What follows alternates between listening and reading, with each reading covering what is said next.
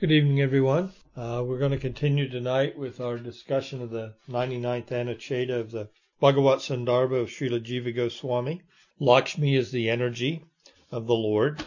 And this evening we're going to get into some detailed explanation of this concept and how it plays out. And for Praman, for evidence, in this section of the Bhagavata Sandarbha, this particular Anucheda, Srila Jiva Goswami uses primarily verses from the Srimad Bhagavatam.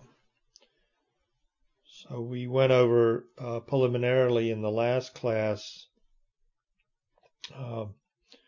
this concept, and I'll just read from the beginning of the Anucheda there. The one absolute nature exists both as energy and as an energetic source. It has also been explained that when this absolute nature exists predominantly as energetic source, whose potentialities have been shown to be intrinsic to its essential nature, it takes the name Bhagavan. When the same nature exists predominantly as energy, it takes the name Lakshmi. To demonstrate this, we will show some of her aspects, which are unlimited because of her innumerable functions. Shri Sukha says, and this is the first Praman or evidence, also in attendance were the Lord's personified potencies, Shri Pusti Gir, Kanti, Kirti, Tusti, Ila, and Uja. Vidya, Avidya, Maya, and Shakti. This verse is from the 10th canto, and this is when Akrura is taking Krishna from Vrindavan to Mathura for a little sport. So Akrura stopped along the way to take his noontime bath and to chant his noontime oblations. And during his entry into the Yamuna, he was given a vision, spiritual vision, and he was able to see Krishna surrounded by all of his potencies and all of his energies and all of his devotees being worshipped as the Supreme Personality of Godhead. Now he knew that Krishna was on his chariot, so there's a little bit of a time where he was looking at this vision that he was having of Krishna in front of him in the water, and then he was looking back at the chariot, and there's Krishna and Balaram sitting on the chariot. So it was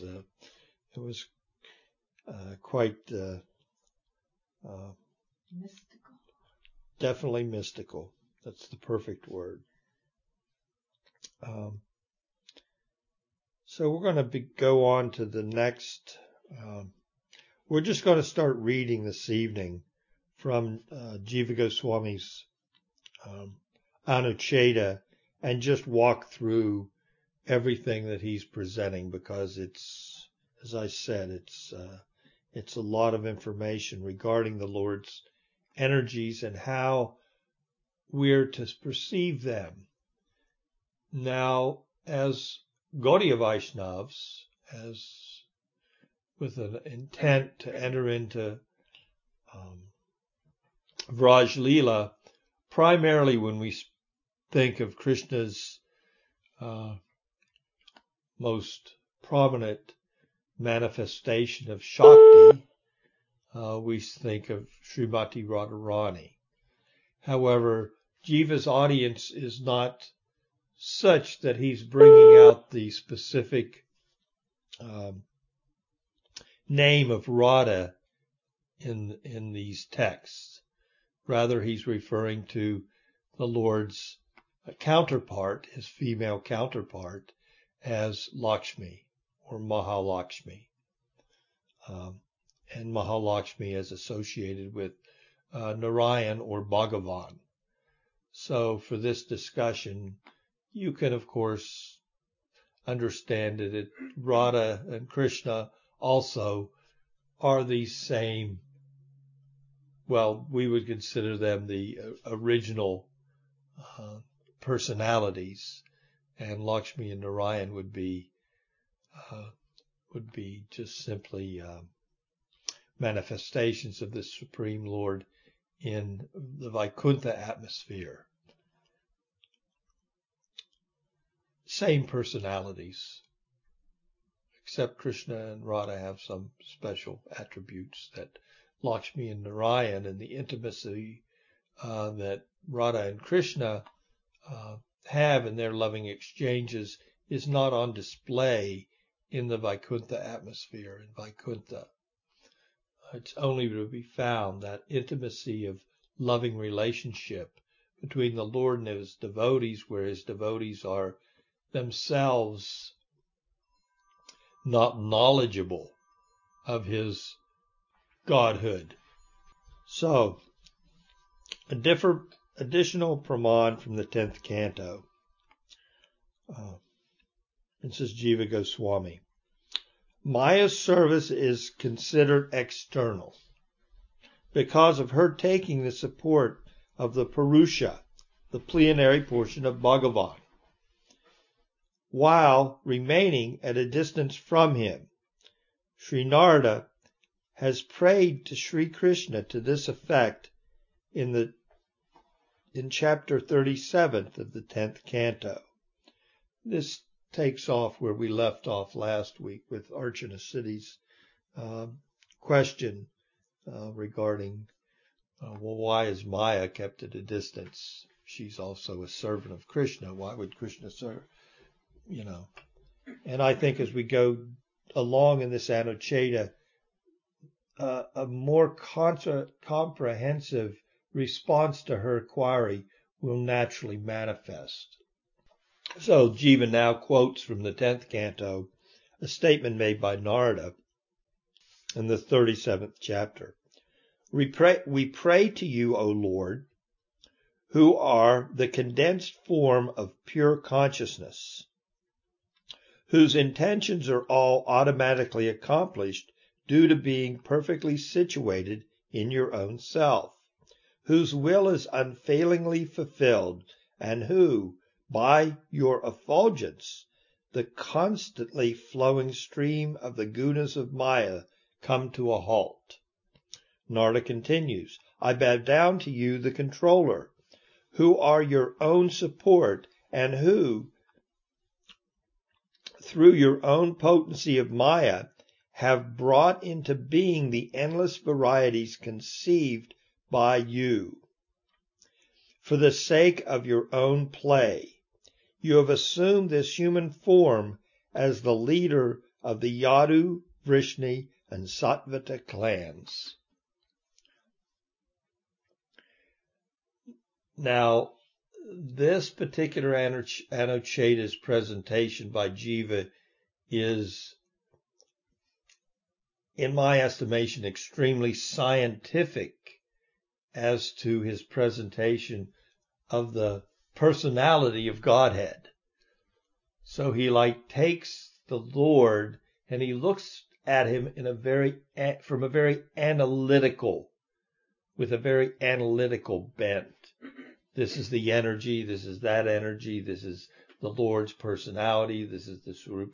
So he's going to get into detailed explanations of all the different terminologies that we're used to in relationship to the Lord and his energies, and it's going to be presented in a very analytical format.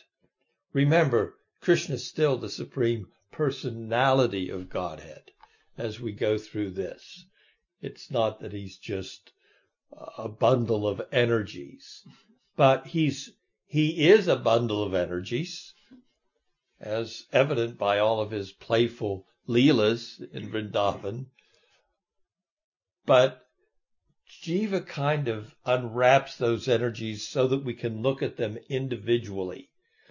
And he starts with this is the second Praman verse. We went over the first and last class that we just read when we opened the class. He starts here with this second verse from the second and third verse from the 10th canto, by giving his purport, his tika to this verse. He basically dissects the verse and presents it in his own words, as most commentators do, adding additional knowledge for our understanding. So Jiva begins his analysis. The meaning of these two verses is as follows. Pure consciousness, Visuddha Vijnan, is the supreme absolute reality. Its condensed form, Gana, is his divine body. The phrase, by being perfectly situated in your own self, means by your essential form, or through your essential energies. Your intentions are all automatically accomplished. In other words, it seems as though they have been completely attained in you, for all objectives such as wealth and so on already exist within you in their fullness eternally. Therefore, you have no desire for deeds like the creation of the cosmos, which are worthless, moga, to you due to being exceedingly insignificant. Now, as we know, Sanskrit verses can be looked at from different angles of vision by different acharyas. So there's a footnote to this particular explanation here. And what Satyanarayan Das Babaji writes here in his footnote kind of shows that Jiva Goswami is adopting a certain angle of vision in his presentation. So what the footnote says, which I wanted to bring to your attention, in this part of his explanation, Jiva Goswami interprets the compound Amoga Vanchita, whose desires are unfailingly fulfilled, as A-Moga-Vanchita, who is without desire for worthless deeds. So he's taking the words from the Sanskrit text that Jiva's delivered in the 10th, that Narada has spoken in the 10th canto. And he's taken the words and he's put them in a different format than may be traditionally looked upon for the words, the way they're presented in the sloka, in order to give us his explanation. So, who is without desire for worthless deeds, is how he's translating Amoga Vanchita. So, objection. Jiva now interjects an objection into the discourse. But surely sometimes even a relationship with undesirable objects can be observed. No, Narada answers, by your effulgence, or in other words, by the influence of your Swarup-Shakti, the constantly flowing stream of the gunas of Maya come to a halt.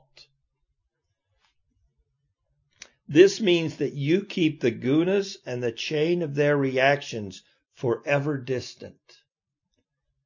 Sri Kuvera similarly says, the Lord is both endowed with and devoid of Shaktis, which are constituted either of his own essential nature, Atma-Maya, or the gunas of material nature, Guna-Maya. That's also from the Bhagavatam. That is, he is endowed with the potencies that are inherent to his essential nature, and devoid of the potencies consisting of the material gunas. We take shelter of that Lord.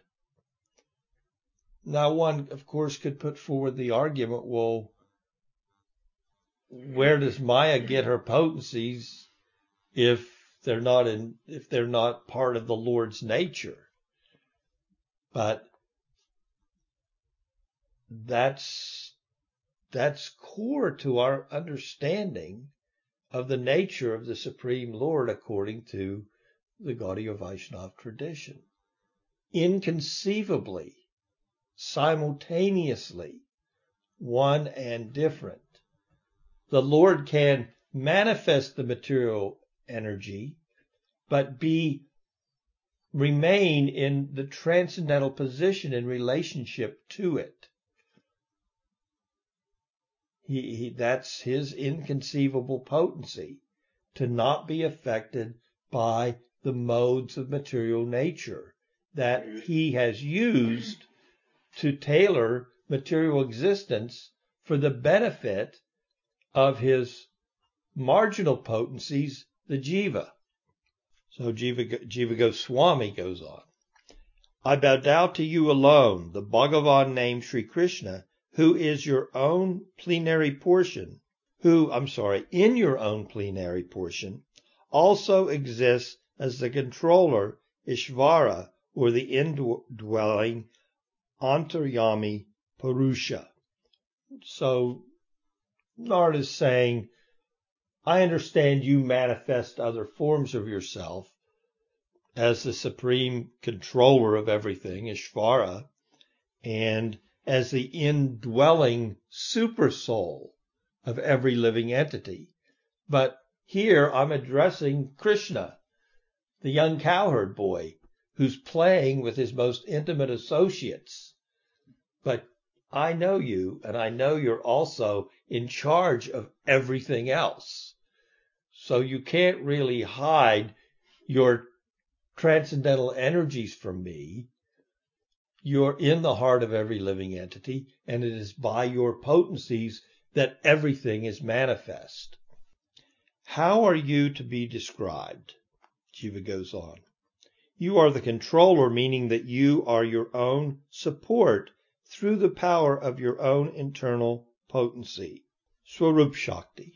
In spite of being self-situated, you have brought into being, through your own potency of Maya, Atma-Maya, the endless varieties of forms conceived, Kalpana, by you.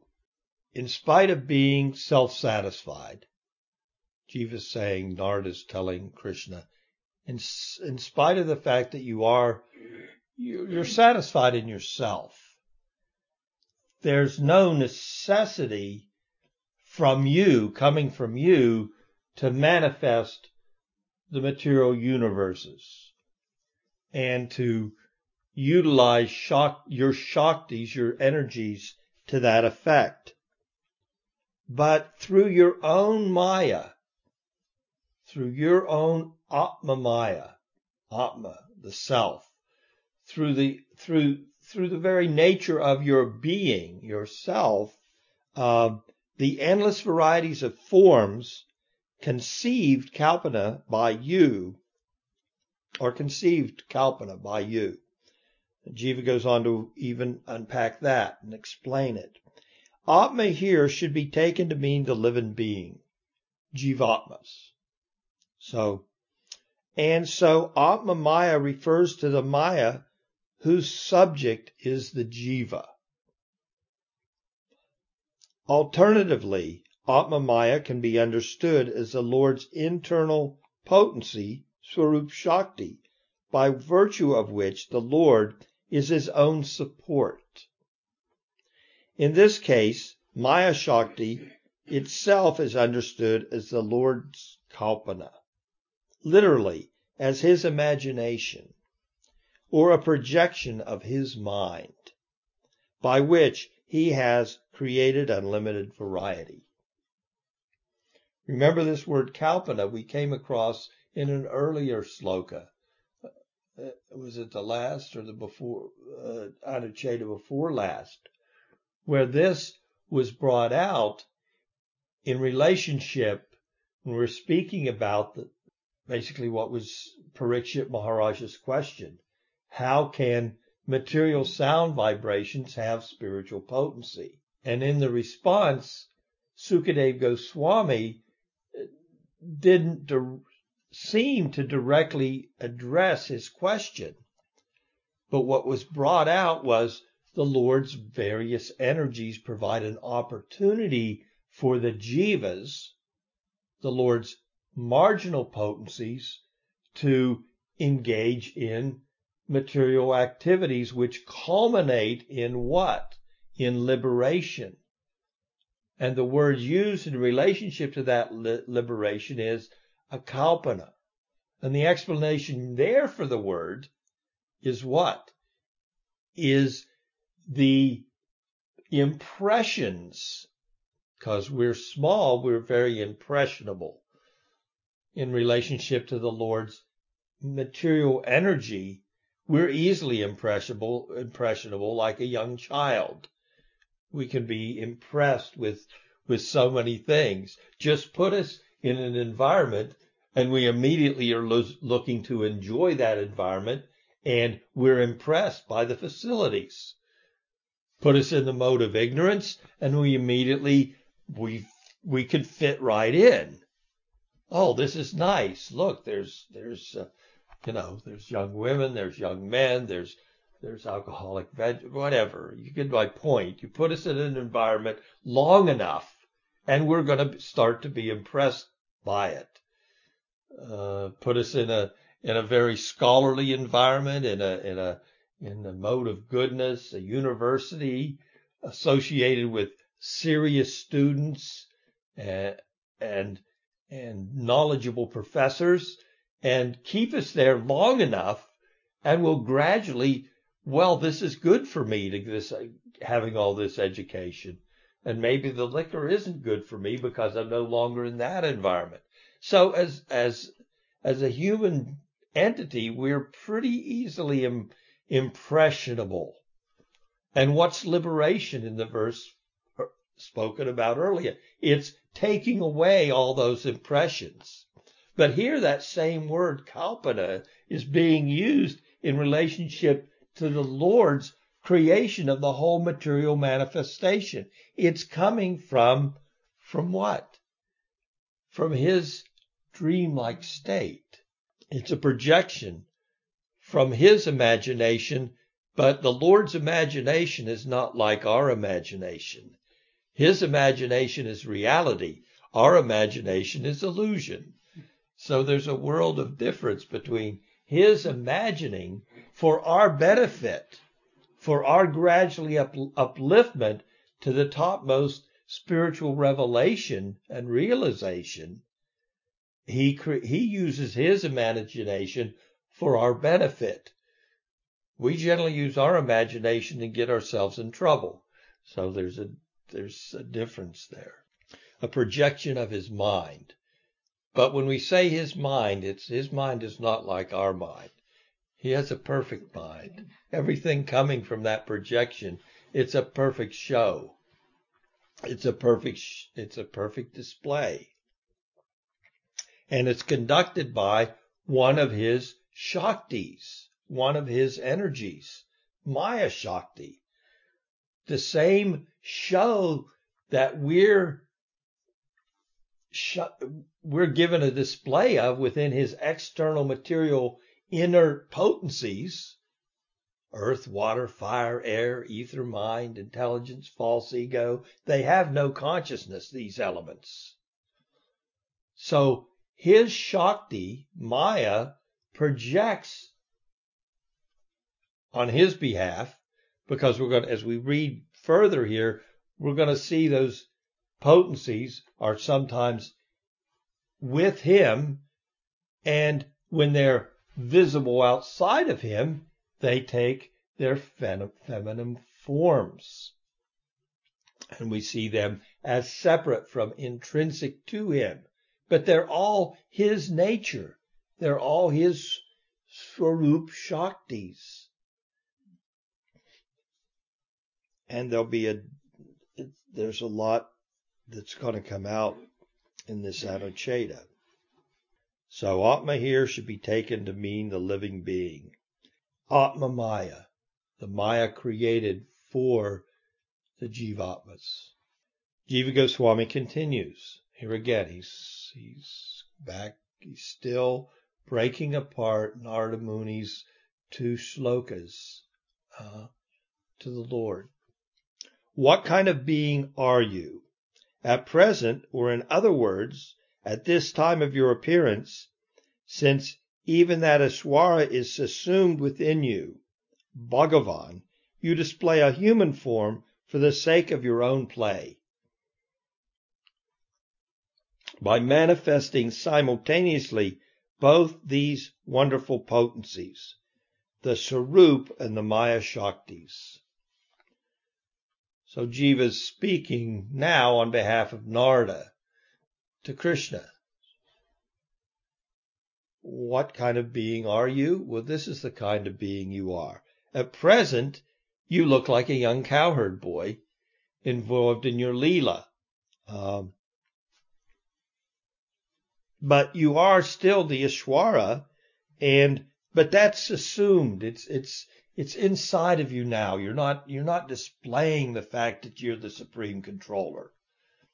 You'll display some things to your intimate associates.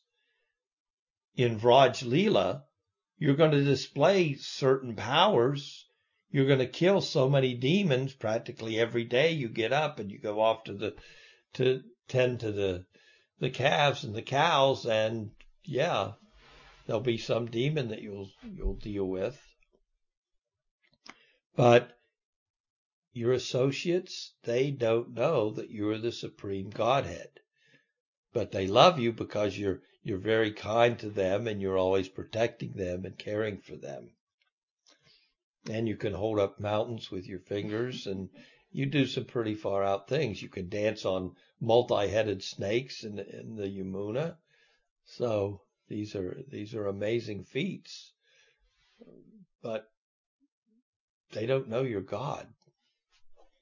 So you've taken your Godhead and you've like covered it up. But I know that you are Bhagavan, you are the supreme Ishvara, Narada is saying. You display a human form for the sake of your own play by manifesting simultaneously both these wonderful potencies, the Swarup and the Maya Shaktis. As the Smriti states, the Param Brahman has a human form. This human form is called Bhagavan. The verb abhyayata, you manifested, can be broken down into its constituents. You brought or displayed this human form before your devotees. Then Narada goes on, Jiva is saying, Narada goes on to further distinguish. He further distinguishes him by saying that he is the burden carrier, Durya, of the Yadus, Vrishnis, and Sattvatas, meaning that he carries the burden of love for his eternal associates. That's the nature of love.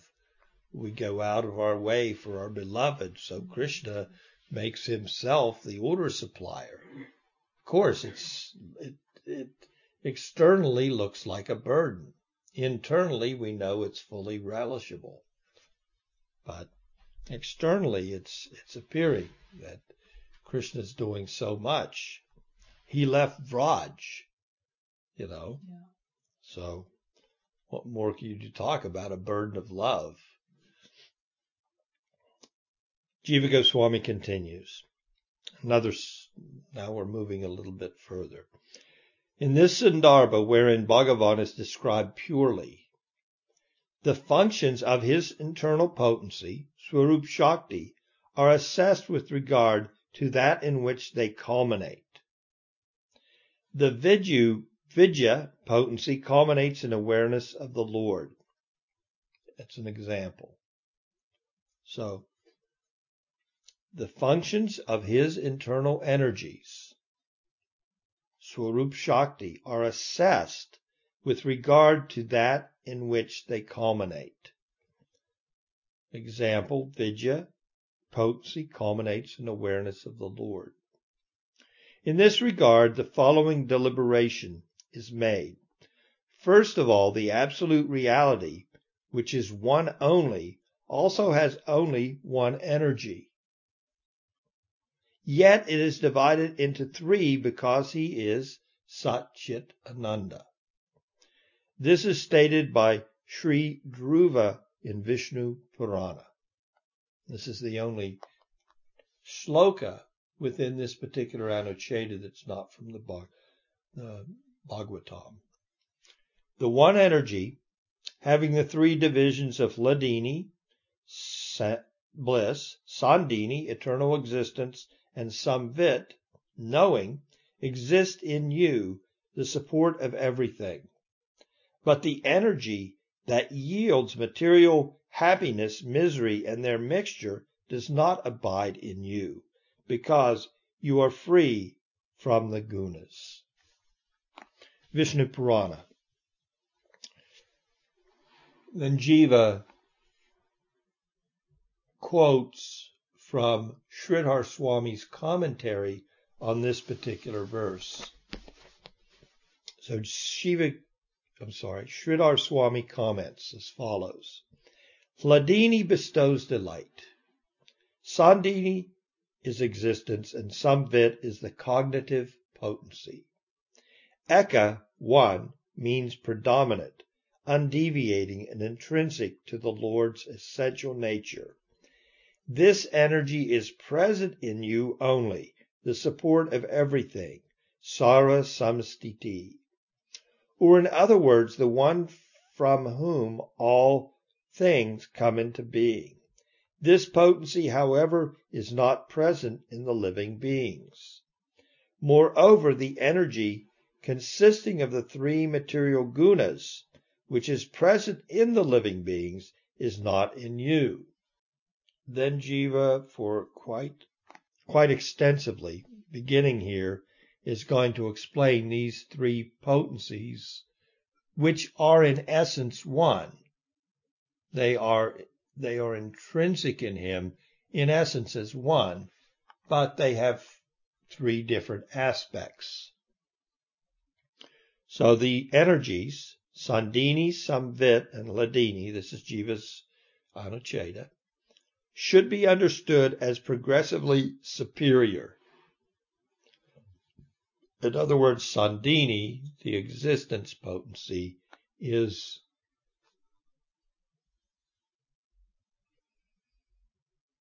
the least significant. The cognition potency, Samvit, is more significant, and the most significant of his energies, when we look at them as to their different functions, is Hladini, the joyful potency.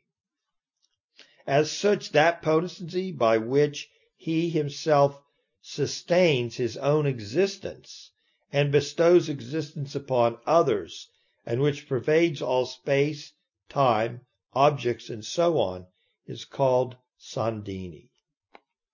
This is also because the Lord is the source, condition underlying the cognition of all existing objects. So as I said, Jiva's giving us a little bit of a scientific viewpoint, a scientific bent. Okay, the base spiritual constituent of the Supreme Lord is his existence. And his existence is such and so potent in and of itself that everything else comes into existence based on his existence. So that potency bestows not only on himself those characteristics of existing, but also the fact that he exists in all time, all space, all objects. That's what is referred to as the Sandini potency of his Swarup-Shakti, his internal energies. Sandini. As such, that potency by which the Lord sustains his own existence and bestows existence upon others, and which pervades all space, time, and objects, and so on, is called Sandini. That potency by which he himself is sustaining his own existence, and which is the sustenance for all other everything else. All others, whether they be his expansions, which everything is, every living entity is his expansion. So whether we look at it as that, or if we look at it as his external separated material energies, it's all coming from the fact that the Lord exists. If he didn't exist, the whole show would be wrapped up and nothing would exist, is basically another way to look at this Sandini potency. Jiva goes on, this is because the Lord is the source condition underlying the cognition of all existing objects. Like the potness of a pot. So any condition, there has to be it has to exist on some substance, and that substance is Krishna. And is sometimes spoken of in scriptures as the essence of existence, Sat. So we hear this term, Sat Chit Ananda. But really, the existent, Sat exists on what? On the Sandini potency, which is the more concentrated form of Sat. If you could say that existence is more or less concentrated, that would be another way to scientifically see what Jiva is trying to convey here. As in the Chandogya mantra, where he is indicated by the word Sat. From the Chandogya Upanishad, Jiva quotes, "My dear boy, in the beginning there was only this Sat." Something existed. Similarly, though he is the embodiment of cognition, Samvit, that potency by which he knows and induces others to know, is called Samvit. In the same way, although he is the embodiment of Hladina, delight, which is the summum bonum of Samvit. That's an interesting concept that Jiva has introduced here, that the complete joy in knowing is referred to as Hladini. That's when you know something fully, absolutely, then there's a great joy in that knowing, because the essence of everything is, of course, Krishna. So when you take knowing to its unlimited, to an unlimited degree, then we look at that as Jiva says here. Although he is the embodiment of delight, which is the summum bonum of Samvit, the energy by which he experiences this delight and causes others to experience it. It is called Hladini. This is how these three divisions of the internal potency should be distinguished.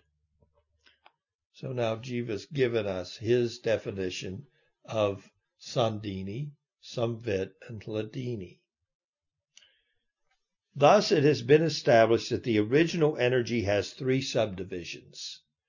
The original energy meaning, well, there is a Godhead, and he has constituent potencies. So in their, they're all one potency. It's one Godhead. But if you're going to look at their different functionalities, let's first look at these three, because these potencies manifest and have an unlimited variety of expansions. Each one is three. Well, all of the other potencies of the Lord come from this basic Sat-Chit Ananda. They have to exist. It has to, you have to be aware of its existence, and that awareness should bring you to the height of enjoyment. Thus it has been established that the original energy has three subdivisions. The specific function of this energy, which is characterized by self-luminosity, is that by which the Bhagavan's essential nature, Swarup, or his essential energy itself, Swarup-Shakti, or his form, qualifies by virtue of the Swarup-Shakti, or his form, qualified by virtue of the Swarup-Shakti, becomes manifest. This energy is known as completely pure being, Visuddha-Sattva or Suddha-Sattva, pure being or very pure being. Visuddha makes it more pronounced, but both words refer to the same pure essential sattva, which is transcendental, not sattva as manifested as one of the three gunas within the material world, the mode of goodness.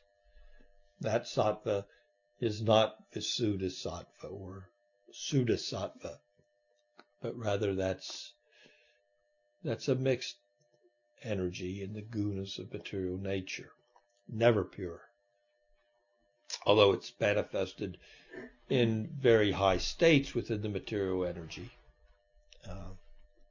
There's always some mixture of ignorance or passion. It is indeed Samvit because it is endowed with the functions of knowing and revealing knowledge,